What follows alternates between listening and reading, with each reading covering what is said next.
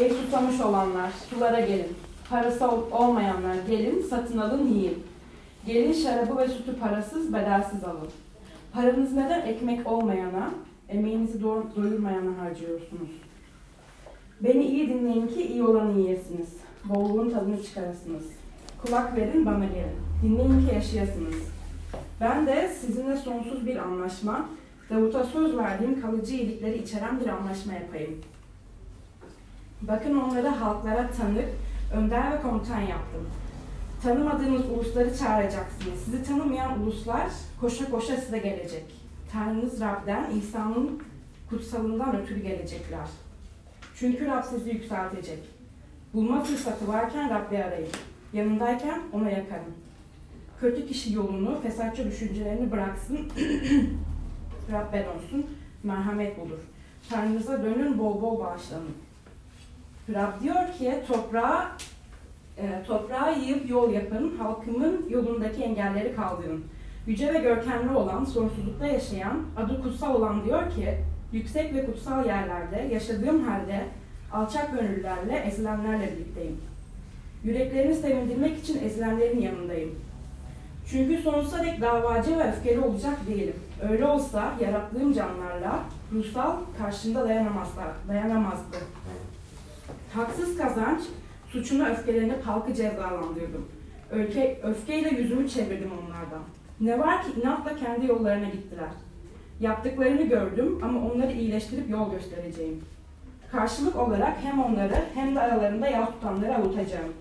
Dudaklarından övgü sözleri döktüreceğim. Uzaktakine de yakındakine de tam esenlik olsun diyor Rab. Hepsini iyileştireceğim.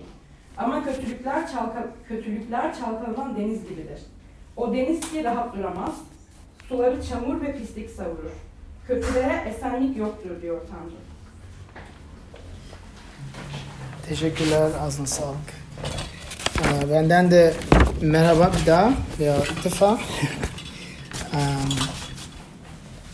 Ruslar Arşa hoş geldiniz. Ee, biz hala e, İstanbul Projesi'nin vizyonuna bakıyoruz. Ee, biz neden buradayız? Arzumuz nedir, gayretimiz nedir, motivasyonumuz nedir? Ve e, Nisan'a kadar e, buna bakacağız ve hala Yeşaya kitabındayız. En çok aynı zamanda en eski halde en, çok sevdiğim kitaplardan ama en zor kitaplardan da biri. Belki orada bir bağlantı vardır. ve bugün konu biraz karışık. Karışık şöyle tanıklık ama aslında e, derin değişim ya hayatın değişmesine bakıyor. Yani hayatımızın birçok yönlerine ben kendi hayatıma baktığımda e, birçok zaman ya keşke şu değişebilse veya keşke e, hep aynı hataları yine yapmasam diye bir e, karşı karşıya geliyor insan. Bilmiyorum sizde de var mı? Onun için yani asıl soru cevaplamak istediğimiz soru bugün hayatımı nasıl iyiye doğru değiştirebilirim? Ee, ve e, Çağlan okuduğu e, metin aslında e, çok güzel bunu cevaplıyor. E, ağırlıkla birinci bölümde olacağız e, ona göre. Ve yani zor zor bir konu. zor bir konu. Neden zor bir konu? Çünkü birçok yanlış anlaşmazlıklar var. Şimdi böyle bir konuya girdiğimizde herkes kendi um, düşüncelerinden uh, buraya geliyor. Herkes kendi um, yani nasıl diyeyim ya ön yargı yani saygısızlık olmasın ama herkesin belirli bir ön yargıları, belirli bir anlayışları var. Ve onun için e, size bir öykü anlatayım. Ya geçmişte olan şey biz e, yeni bir yer arıyorduk. Burası değil yani Özgar'ın değil ama başka başka bir zaman e, yine bir mekan arıyorduk. Çünkü e, çok dar geliyordu öteki mekan. Gittik e, ya sahibinden konuştuk. Şöyle şöyle dedik biz bir kiliseyiz. E, iki buçuk senedir Aspaşa'dayız. Etkinlik yapıyoruz. Sanat sergileri yaptık. E, sinema geceleri yaptık. Felsefe konuşmaları yaptık. E, müzik akşamları yaptık. E, pazar günleri bir ya ayda iki defa e, sizin mekanınızı kiralayabilir miyiz? Ve e, yani çok nazik e, sahip aslında çok nazikti ama dedi ya affedersiniz dedi ama yani ben böyle bir şey din falan yapmıyorum falan. Siz din propagandası mı yapıyorsunuz? Misyonerlik mi yapıyorsunuz? Yok hayır kesinlikle hayır. Ama yani bunu örnek olarak e, size anlatmak istiyorum, paylaşmak istiyorum. Çünkü birçok yanlış anlaşmazlıklar var, birçok ön yargılar var. Ve onun için e, metnin içine girmeden bu ön yargıları kısaca bir sizinle e, konuşmak istiyorum ve açıklamak istiyorum. Bakın, her insanın ve bunu e, felsefeciler, sosyologlar, yani 21. yüzyılın en zeki e, bilim adamları çoktan ispat etmiş. Her insanın ve bizim de bir ruhsal arayış içindeyiz. Yani bir ruhsal arayışta bulunuyoruz. Ve her insan bir araştırma, sorgulama, öğrenme ve sonunda kişisel gelişme, ilerleme ve derin değişme içerisinde. Ve um, yani bu dünya her insanın bir dünya görüşü var. Her insanın bir dünya görüşü sahip. Ve e, biz de bunun içindeyiz. Ve sadece her insan bu bir dünya görüşe sahip değil. Her insan başkalarını kendi dünya görüşüne kazanmak istiyor. Kendi dünya görüşünün doğru olmasından ikna etmek istiyor. Um, ve um, şuna bir bakmak istiyorum, bir, bir örnek vermek istiyorum. Bu, bu bir yani bir ön, e, yani bir, bir gözlem. E, açıklamak istediğim bir şey. Bakın um, bilmiyorum Richard Dawkins'in kitaplarının Türkiye'ye tercüme edildi galiba. Um, Tanrı Yanılgısı diye çok meşhur bir kitabı var. E, ve burada e, adam kendisi biyolog, e, ateist. E, çok na, nasıl diyeyim pek nazik bir şekilde değil. yani herhangi bir e, varlığa, dine, Tanrı'ya inanan insanları yani rezil ediyor adam. Basbaya. Yani aslında diyor ki senin yani fareden daha fazla beynin varsa böyle bir şeye inanmaman lazım. 21. yüzyılda artık böyle diyor ve bilimi kullanıyor bunu yapmak için. Şimdi bu adam ne yapıyor? Bu adamın bir dünya görüşü var. Dindar değil, ateist ama bir dünya görüşü var ve sadece dünya görüşü değil, başka insanların dünya görüşünden o kadar rahatsızlanıyor ki bu kitabı yazıyor. Neden yazıyor? Başka düşünen insanları ikna etmek için, kazanmak için. İlginç olan bir şey, bilmiyorum onu tanıyor musunuz? Bu Türkçe galiba daha tercüme edilmedi. David Berlinski diye bir adam var. Adam kendisi profesör, matematik ve felsefe üzerine profesörlüğü var. E, o da ateist. Ama o kadar rahatsız olmuş ki Dawkins'in kitabından karşı bir kitap yazmış. Şeytan Yanılgısı diye. Bak okumak isterseniz çok ilginç bir kitap. E, YouTube'da videoları da var. E, şeytan Yanılgısı e, alt yazı ateizm ve bilimsel iddiaları. Ve sonuçta diyor ki ateizm ne Tanrı'nın varlığını ne Tanrı'nın olmadığını ispat edebilir diyor. Ve yani ve aslında Dawkins'e taş atıyor diyor ki sen e, yani eleştirdiğin dindarlardan daha da muhafazakarsın böyle bir kitap yazıyorsun diyor. Yani geri şeye gidiyorum. Herkesin bir dünya görüşü var ve herkes bu dünya görüşünü aslında arkadaşlarını kazanmak istiyor. Çevresini etkilemek istiyor. Um, başka bir örnek vereyim. Benim birçok dostum diyor ki ya din yaymak çok berbat bir şey diyor. Ve ben buna yüzde yüz katılıyorum. Yüzde yüz katılıyorum. İmzamı atarım altına. Din yaymak berbat bir şey. Ama kişisel gelişme, ilerleme, değişme, ruhsal arayışta bulunma, kendini keşfetmek çok güzel bir şey diyorlar. Değil mi? Bunu duydunuz mu? Bu düşünceyi duydunuz. Başkalarından duydunuz mu? Sen de duydun. Tamam. okullara da, ilk okullara da gidiyormuş. Ee, şimdi bakın bunun e, ben buna katılıyorum ama aynı zamanda şunu demek lazım. Anlamamız gereken şey şu. Bu da bir din, bu da bir dünya görüşü. Yani böyle dediğimiz, bunu söylediğimiz an e, doğru ve yanlıştan bahsettiğimiz an din yaymak berbat bir şey, din yaymak kötü bir şey, din yaymak yanlış bir şey. Doğru ve yanlış ağzımıza aldığımız an kendi dünya görüşümüzü paylaşıyoruz. Kendi dinimizi paylaşıyoruz. Ee, ve yani bu bu bir sonuç ve bu hangi hangi dünya görüşü? Bireycilik dünya görüşü. Yani Batı dünyalarda çok meşhur olan. Yani sen böyle başladığın zaman zaten dönüştürüldün. Yani sen zaten di, dinini değiştirdin. Dinin adı belki e, Budizm değil ama bireycilik. Ve aynı ya fonksiyonu aynı. Yani rüyendeki yaptığı şey aynı. Ee, ve yani Bak başka dostlarım şöyle diyor. Diyorlar ki ya tüm din yani senin dinine saygı duyuyorum veya senin dünya görüşüne saygı duyuyorum ama tüm dinler sübjektif olarak değerlidir. Ama hiçbirisi objektif olarak daha doğru değildir. Yani bütün dinler saygı duyuyorum. Bütün dinler sübjektif olarak değerlidir. Yani senin için. Ne mutlu sana. Ama objektif olarak hiçbirisi öbürlerinden daha doğru değildir. Ya bu da bir inanç. Bu da bir dünya görüşü. Immanuel Kant'ın 18. yüzyıla geri giden bir dünya görüşü. Aydınlatma çağına geri giden dünya görüşü. Yani sen e, bir din daha doğru dediğin zaman, dar görüşlü olduğun zaman ol, olursan o zaman bütün din, dinlerin hiçbirisi daha doğru değil dediğinde aynı dar görüşlüğe katılıyorsun. Bunu anlamamız lazım. Bu birinci şey paylaşmak istediğim. Yani birinci ön, yani girmeden içine e, gözlemler gibi. İkinci şey ve bunu devamlı size açıklayacağım. Hristiyanlığı veya İsa'nın öğrettiklerini din olarak anlamamaya çalışın.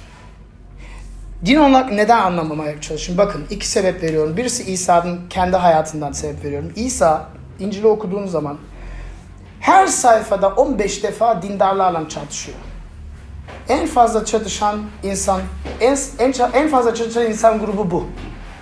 Ee, değişik sebeplerden ve bugün konumuz değil ve çok eskiden bu, bu konuya girdik ama yani başka hiç kimseyle çatışmıyor.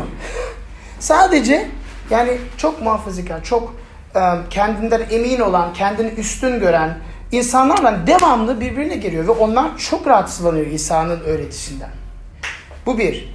İkincisi birinci, ikinci yüzyılda, dördüncü yüzyılda Konstantin'e kadar Hristiyanlık veya İsa'nın yolu Roma İmparatorluğu'nun tarafından hiçbir zaman din olarak kategorize edilmedi. Yapmadılar. Çünkü onlar ya Roma İmparatorluğu biraz bu yani birinci yüzyıl biraz bizim zamanımız gibi. Birçok din var. Birçok inanç var. Birçok dünya görüşü var. Ama Hristiyan ya bu ne saçma bir şey. Yani bu saçma değil de bu yani bu din değil. Din demediler, anti din dediler. Yani dinin tam karşıtı. Yani bugün bunu dinlediğiniz zaman biraz bu kulaktan dinlemeye çalışın. Biliyorum çok zor ama e, bunu devamlı aç, e, açıklamaya çalışacağım. Peki bu metinde neden e, konu nedir? Bakın e, Rab kendi halkına İsrail'e bir görev veriyor.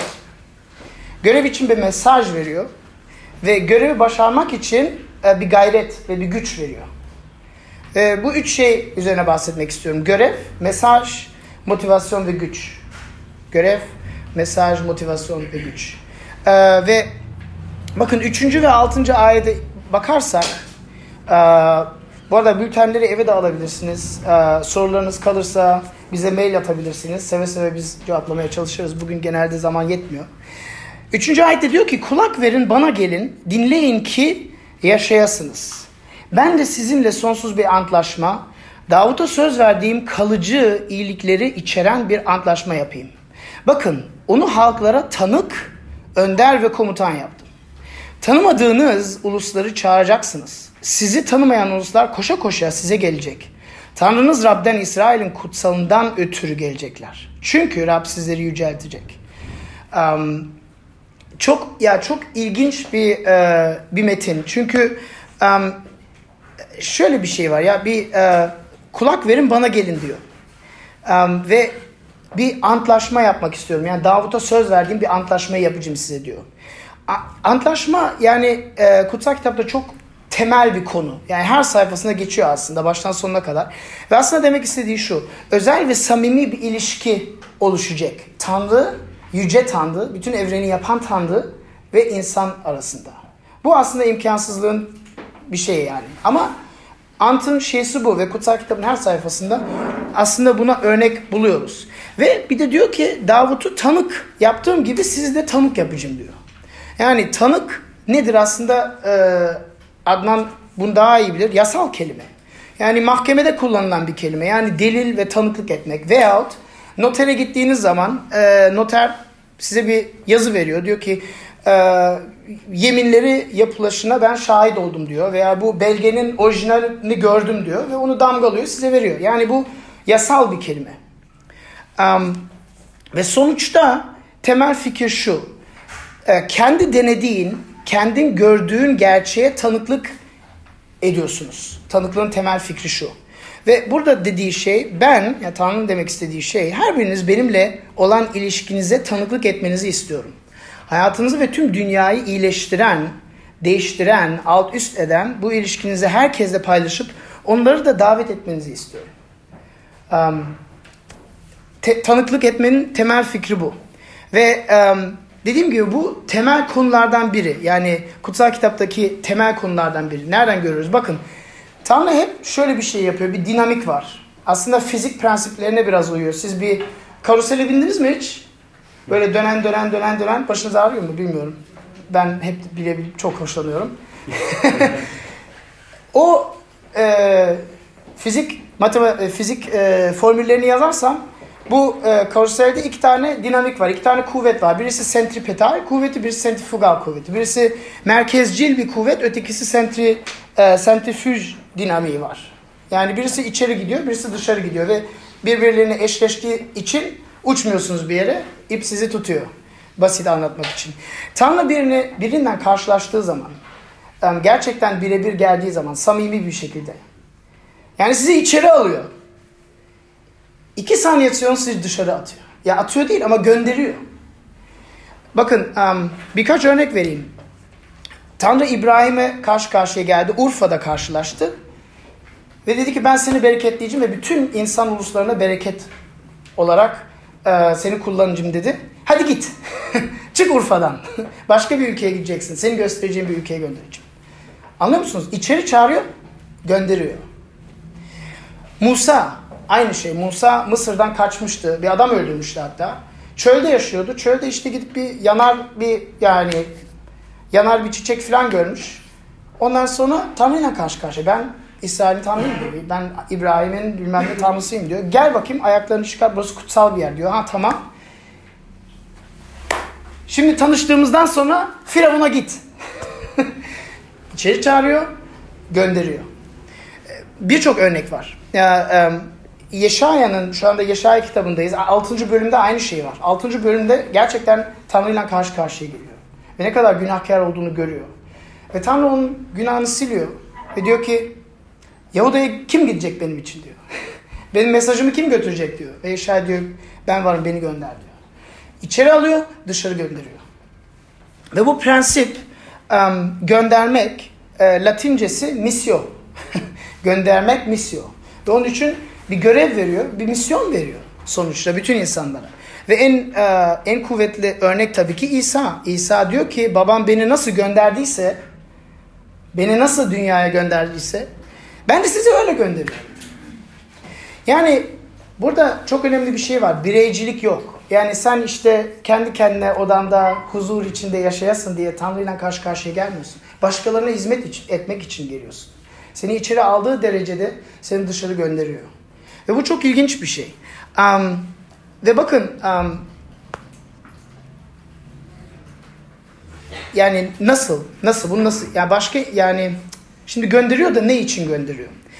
Başka insanları tüm yüreğinle sevmek, hizmet etmek, fedakar bir hayat yaşamak için gönderiyor. Dünyaya, çevrenize, kente hizmet etmeniz, bereket için, çalışmanız için gönderiyor.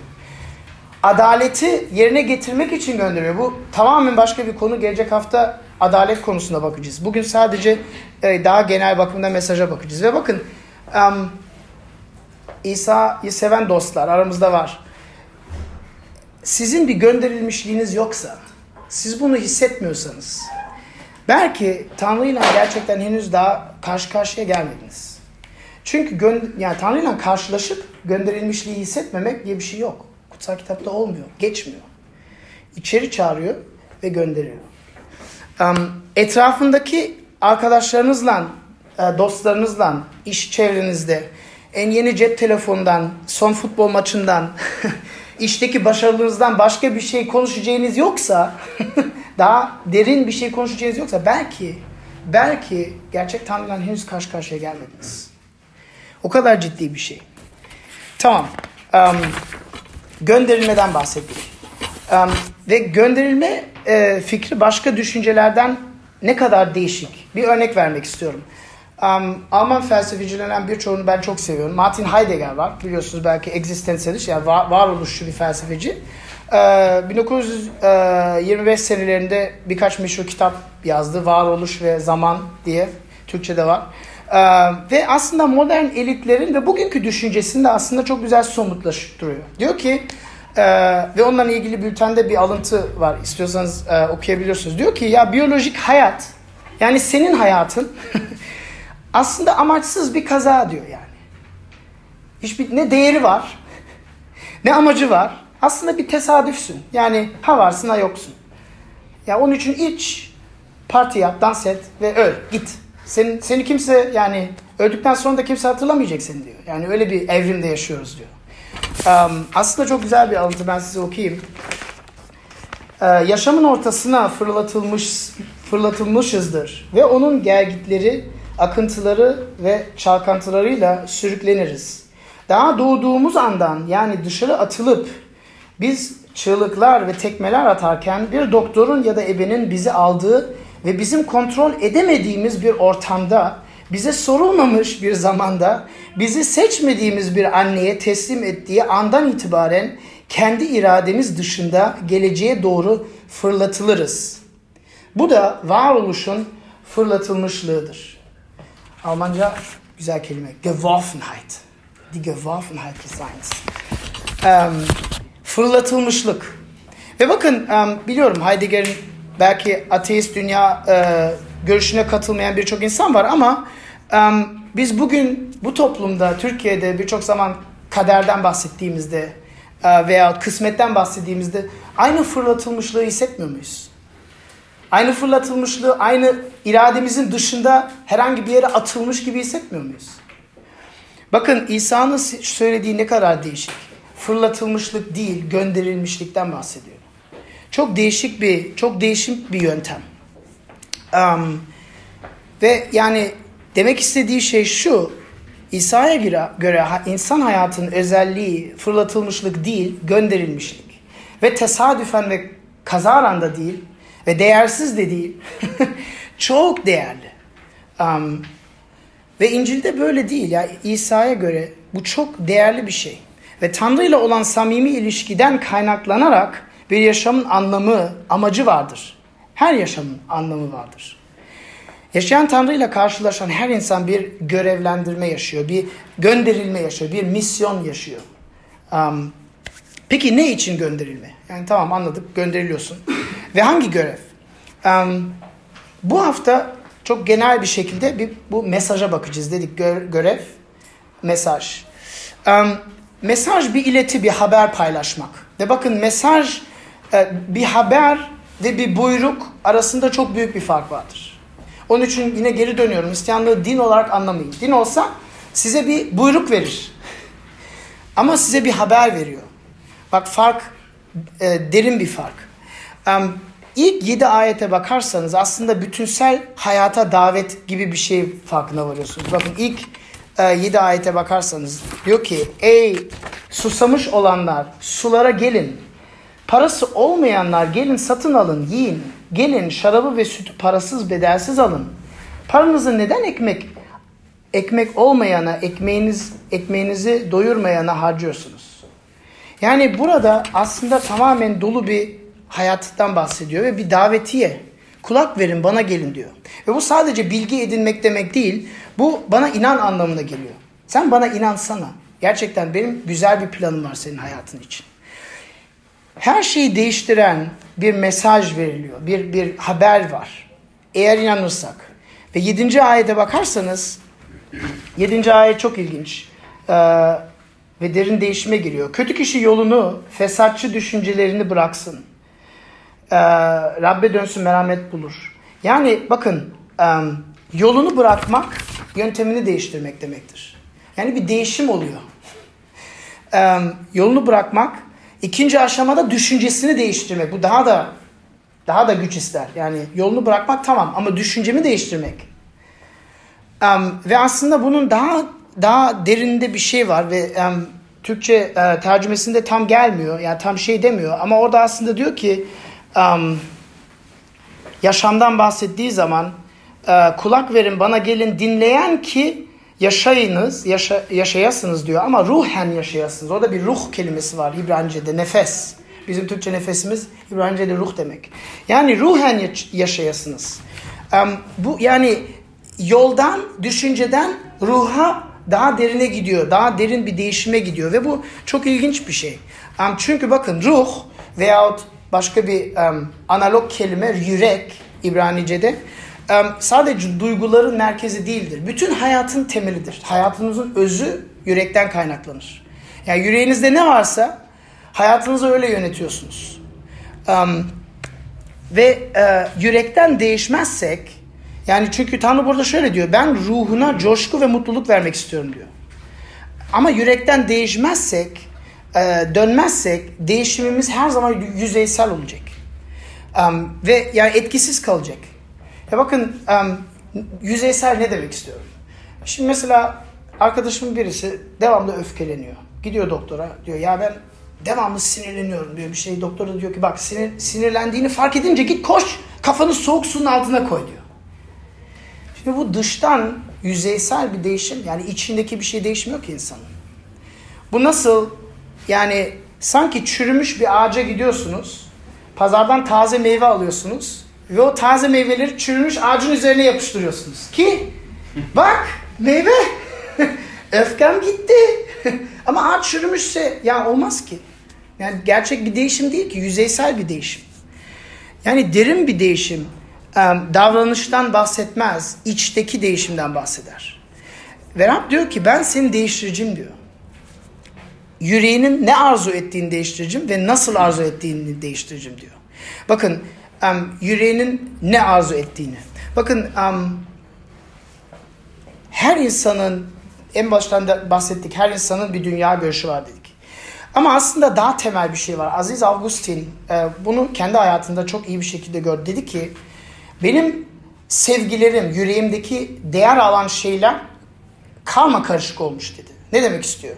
Yani önemsiz şeylere fazla değer veriyorum, önemli şeylere fazla değer vermiyorum dedi. Bu hiç dine bile bakmıyor. Yani yüreğinizde, yürek deyince aklınız, iradeniz, duygularınızın hepsini içerir. En temel inançlarımız, taahhütlerimiz ve umutlarımız yüreğimizde bulunur. Seni hayatta ne mutlu ediyor? Ya gerçekten hayatta ne? Her insanın, her insan bakın biraz düşünün. Her insanın bir şeysi var. Ve dinden bahsetmiyorum. Diyor ki elimde bu varsa o zaman hayatımın anlamı vardı. Elimde bu varsa ben mutluyum. Elimde bu varsa ne olursa olsun ben herhangi bir şekilde yaşarım. Ama bunu alırsan kendimi köprüden atıp ölmek isterim. Her insanın böyle bir şeysi var. Her insanın böyle bir şeysi var. Sizin en temel ihtiyacınız nedir? En sizi mutlu eden şey nedir? Bakın bu neden bu kadar önemli? Um, istediğinize inanın veya inanmayın ama yüreğinizin her birisinde en değerli kıldığınız, peşinden kovaladığınız bir şey var. Ve kovaladıkça mutsuzluğa düşüyoruz. Kovaladıkça huzurumuzu bulamıyoruz. Hayatımızda bu varsa mutlu olabilirim. E ya yoksa? Ya yoksa? E, bu en temel şey neyse tüm hayatınızın yöntemi, kontrol eden şey odur. Ve ondan e, yüreğe kutsal kitapta çok fazla değer verilir. Aklı, iradeyi, duygularını yönetir. Sen de bu nedir? Biliyor musunuz? Ben Almanya'da büyüdüm ve benim etrafımda birçok ya ırkçı arkadaş vardı. Yani ben tek Türktüm sınıfta. Ve annemler kendilerinde gittiğinde 59'da birçok e, ya ezilmeyle karşılaştılar. Yani Türk oldukları için.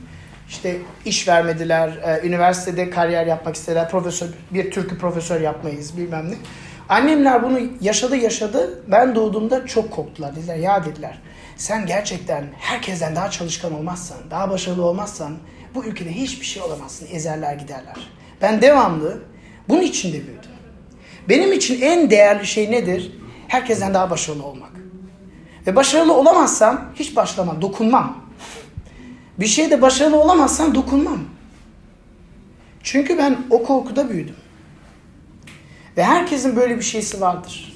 Belki dış görünüşün. Herkes bu birçok bir arkadaşım sabah kalkıyor, tartıya çıkıyor. Yanlış bir cevap verirse ya bir masal var ya ayna ayna ülkenin en güzeli kimdir diye. Ee, yanlış bir cevap verirse hayal kırıklığına uğruyorum. Dışarı bile çıkmak istemiyorum. Kendi değerimi dış görünüşümden yani dış görünüşümden e, bakarak yani somutluyorum. Veyahut e, arkadaş çevremiz bazı insanlar herkesten sevilmek istiyor. Ya hiç yani bir çatışmadan kaçıyor. Ya herkes beni sevsin. Ama bu hiçbir zaman mümkün değil ki. Ya bazen ya, ya iki arkadaşın arasında kalıyorsun. Birisi Galatasaraylı, birisi Beşiktaşlı. Ne yapacaksın? Her zaman herkesi mutlu edemezsin ki. Ben şimdi biraz basit bir örnek verdim ama peki her zaman herkesi mutlu edemediğiniz zaman ne yapacaksınız? Hayal kırıklığınıza uğrayacaksınız. Sizi mutlu eden nedir?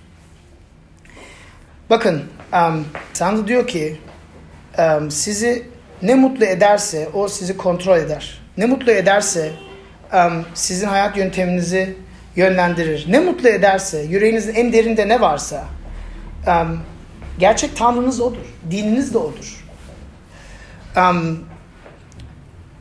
Ve bakın çok ilginç bir metafor var aslında. Birinci, ikinci ayette bilmiyorum farkına vardınız mı? Su ve ekmekten bahsediyor. Ey susamış, olanlar, e, susamış olanlar sulara gelin. Sonra diyor ki e, ekmek olmayana yani ekmek ve su. Bakın şarap güzel, süt de güzel ama su ve ekmeksiz ölürüz. Yaşayamayız. Yani aslında diyor ki yani her yürek su ve ekmek peşinde. Ve suyunu, ekmeğini Tanrı diyor. Bende aramazsan öleceksin. Yani ruhen öleceksin. Ve um, bu birinci şey. Derinden değişmemiz. Yüreği en temel arzularından değişmek gerek. Peki ikincisi diyor ki sadece um, ne arzu ettiğin değil, arzu ettiğin şeklinden de değiştirmem lazım diyor. Ve diyor ki yüreğin neyi aramasında bir fark var. Bakın orada çok ilginç bir şey var. Farkına vardınız mı bilmiyorum. Ama diyor ki um, gel satın al diyor. Parasız, parasız satın al diyor. Pe parasız nasıl satın alabiliriz peki? yani ya bedava ya paralı ama parasız satın al diyor. Bakın bir arzu ettiğimiz yöntem değişiyor. Ve bu çok ilginç bir şey. Belki biraz acayip geliyor ama diyor ki gel rahatla. Yani e, parası olmayan parasız satın al. Bakın bu lütuf ve emekin arasındaki fark ve yine en başta söylediğime geri gideceğim. Hristiyanlığı din olarak düşünmeyin. Başka bir şey. İlişki. Ee, din olsa emeğine bakar, çabana bakar. Görevler yani şunu yapman lazım, buyruğunu verir. Ama e, diyor ki gel parasız satın al diyor. Bedava. Ve her dinde, her dünya görüşünde, her yürekteki en sizi mutlu kılan şeyde siz bu şey için çabalamanız lazım. Çalışmanız lazım. Onu elde etmek için, onu tutmak için. Ve enerji istiyor ve huzurumuzu yiyor. Ve e, mutluluk kovalaması çok yorucu bir şey yani. Ama bakın um, burada diyor ki böyle değil diyor. Hatta şöyle düşünün şu an diyorsunuz ki ya gerçekten ben İsa'yı çok beğendim. Ben artık kabul edeceğim, dua edeceğim, kutsal kitap okuyacağım, fakirlere para vereceğim, bilmem ne yapacağım, bilmem ne yapacağım. Ama öyle olmuyor ki. Yine kendi çabana bakıyorsun. Bu, bu böyle olacak bir şey değil. Kendi çabalarımızdan bir şey değil. Diyor ki beni lütfumu kabul ederek aramazsanız, kendi çabalarınızdan vazgeçmezseniz bulamazsınız. Bunun mantığı bu. Derinden değişmeden böyle bir şey olmuyor. Ve bu çok radikal bir şey biliyorum. Çok radikal bir haber. Ve son soru kaldı. Sonra kapatacağım. Diyor ki peki yüreğimizi değiştirebilen nedir? Göreve baktık, mesaja baktık. Şimdi um, motivasyon nedir? Yani nasıl ne, yüreğimiz nasıl değişebilir? Bakın üçüncü ayette diyor ki dinle. Ruhun yaşasın diyor. Um, ve ben sonsuz bir antlaşma yapacağım. Davut'a söz verdiğim iyilikleri sana tattıracağım diyor. Davut'a söz verilen sonsuz antlaşma. Bakın kutsal kitabın en temel konusu değil antlaşma. Aslında evrenin tanrısıyla bir bağımlı, samimi bir ilişki kurmak gibi bir şeydir. Ve dediğim gibi bu imkansız gibi bir şey aslında ama e, öyle. Ve antlaşmaya baktığınızda işte Adem'le, İbrahim'le, Musa'la, Davut'la, İsrail'le hep antlaşma, antlaşma, antlaşma gidiyor. Sanki Tanrı'yla ilişki mümkün gibiymiş. Pardon ama bakın bazı yerlerini okuyorsunuz kutsal kitabın ve diyor ki evet benimle ilişki kurabilirsin ama koşulları şudur. İyi insan ol. Koşulları koşullara karşı gelirsen iş bitti. Ama bazı yerlere gidiyorsunuz diyor ki sen istediğini yap. Ne yaparsan yap ben seni terk etmeyeceğim. Ben seni bırakmayacağım. Ben seni koşulsuz seviyorum. E peki bunu nasıl birbirinden eşleştiririz? Ve bakın bu çok önemli bir şey. Çünkü birçok insan bu çelişkiyi çözmeye çalışıyor. Nasıl çözüyor? Bakın liberalseniz sekülerseniz diyorsunuz ki ya bir tanrı varsa beni olduğum gibi kabul etmesi lazım. Beni sevmesi lazım. Koşulsuz olması lazım sevgisi. Yoksa olmaz. Muhafazakarsanız geleneksel bir çevreden geliyorsunuz diyorsunuz yok yok iyi insan olman lazım. İyi insan olmazsan cehenneme gidersin bak bu kadar basit. Koşullu, koşullar var. Ne yapıyoruz bu çelişkiyi? Bakın bu çelişkiyi olduğu gibi bırakın. Dokunmayın. Neden biliyor musunuz? Çünkü bu çelişkiyi dokunduğunuz an değişmeye gücünü kaybediyorsunuz. Gidiyor. Neden olduğunu da anlatayım. Bakın sonuçta okuduğumuz zaman bir heyecan var. Sonunda Rab halkından ne yapacak? Çünkü devamlı kurallarını kırıyorlar. Devamlı ona küfür ediyorlar. Devamlı kendi istediklerini yapıyorlar. Devamlı e, ona karşı çıkıyorlar. Terk mi edecek? Peki o zaman Tanrı nasıl sevgi olabilir? Halkını terk ederse nasıl sevgi olabilir? Ama yoksa sonunda halkını kabul mü edecek? Ne kadar serseri ve kötü olurlarsa olsun kabul mü edecek? Peki ama o zaman Tanrı'nın kutsallığı nereye gidiyor? Tanrı'nın adaleti nerede, nerede o zaman? Peki bu bir çelişki mi? Evet. Ve hayır. Çünkü çarmıha baktığınızda bu çelişki çözülüyor. Neden çözülüyor? Bakın. Gelin parasız satın alın. İsa'nın, e, Buda'nın son sözleri nedir biliyor musunuz? Buda'nın son sözleri ölmeden. Diyor ki istirahat etmeden çalış. Çaba göster. Çalış çalış çalış hadi hadi hadi. Buda'nın son sözü. Ne demek istiyor? Meditasyon yapacaksın, e, nirvana'ya ulaşmaya çalışacaksın, devamlı bunların içinde olacaksın. Hz. Muhammed'in son sözleri nedir? Son verdiği vaazda biliyor musunuz? Ne diyor? Tam, olarak yayınlamıyorlar. Ee, diğer farklı İslam Ansiklopedisinde kısa versiyonu var, uzun versiyonu var. Veda Vakfesi, kadınları nasıl dövüleceğini, sahibini terk eden kölenin cehennemde yanacağını, ee, Daha kısa somutunu verir misin? Çok konuştum. Ben çok konuştum. bunlar Aslında diyor ki Allah'a itaat et diyor. Bu kadar. Buyruklarını tut. Tutmazsan yandın. Peki İsa'nın çarmıhta son sözleri nedir? Tamamlandı diyor. Tamamlandı. Diyor ki ben tamamladım diyor. Telestetay. Ben tamamlandım. Çarmıhta İsa Mesih antlaşmanın tüm koşullarını bizim yerimize yerine getirdi ki Rab bizi koşulsuz kabul edip sevebilsin diye. Soru şu. Tanrı ile ilişki koş, koşullu mu koşulsuz mu? Cevap evet. İkisi de. Gelin parasız satın alın. Nasıl yani? Bakın bir yandan sonsuzca pahalı bir kurtuluş bu. Çünkü Tanrı'nın ta kendisi, İsa Mesih ta kendisi gelip bizim için çarmıhta ölmesi lazım oluyor. Sonsuzca pahalı bir şey. Ama onun için pahalı bir şey. Bizim için bedava. Gelin parasız satın alın. Bedelsiz, bedava.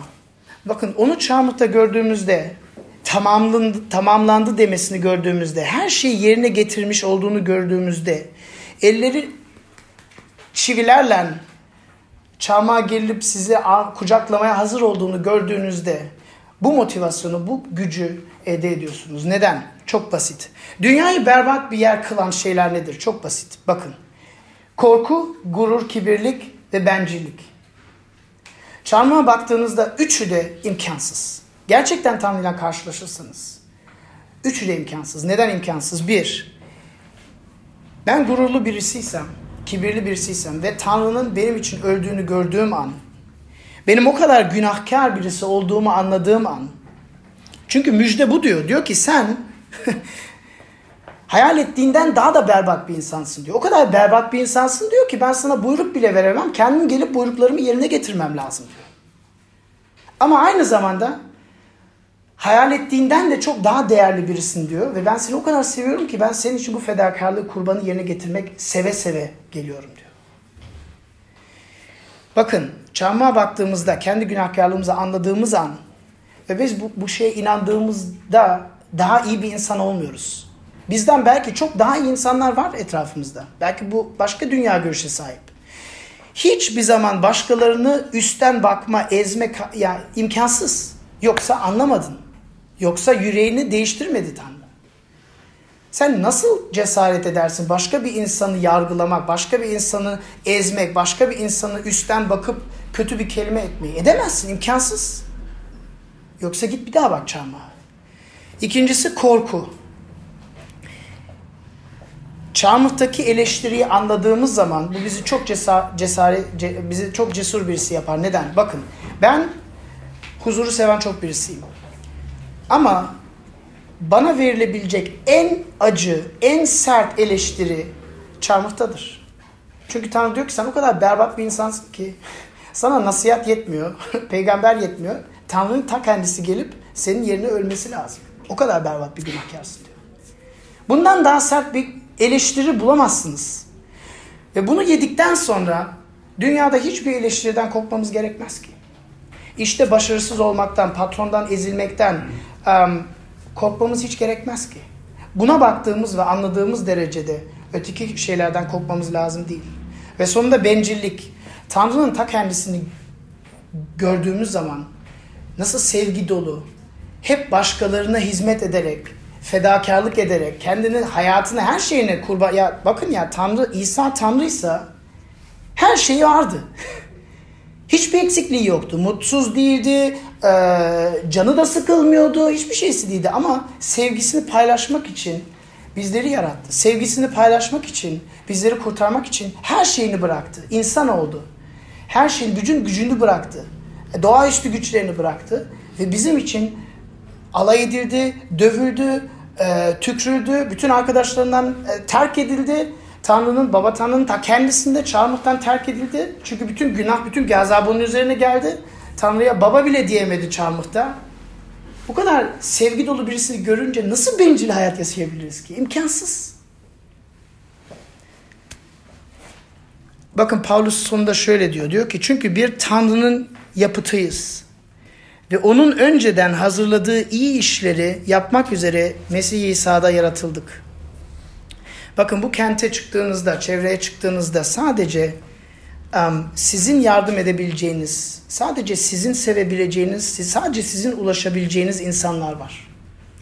Sadece sizin dokunabilip iyileştirebileceğiniz yürekler var. Ve Rab sizi benzersiz sanat eseri gibi yarattı. Siz buraya fırlatılmış değilsiniz. Siz buraya gönderilmişsiniz. Size bir görev verdi, bir mesaj verdi ve yerine getirmek için bir güç verdi. Tüm dünyada sizin gibisinin ikincisi yoktur. Sanki Tanrı'nın bir parmak izisiniz gibi. Tek, benzersiz. Hadi git. Tanrı'yla karşılaştın hadi git. Dua ediyorum. Ya Rab, bu verdiğin metin için sana şükrediyoruz. Gerçekten Yeşaya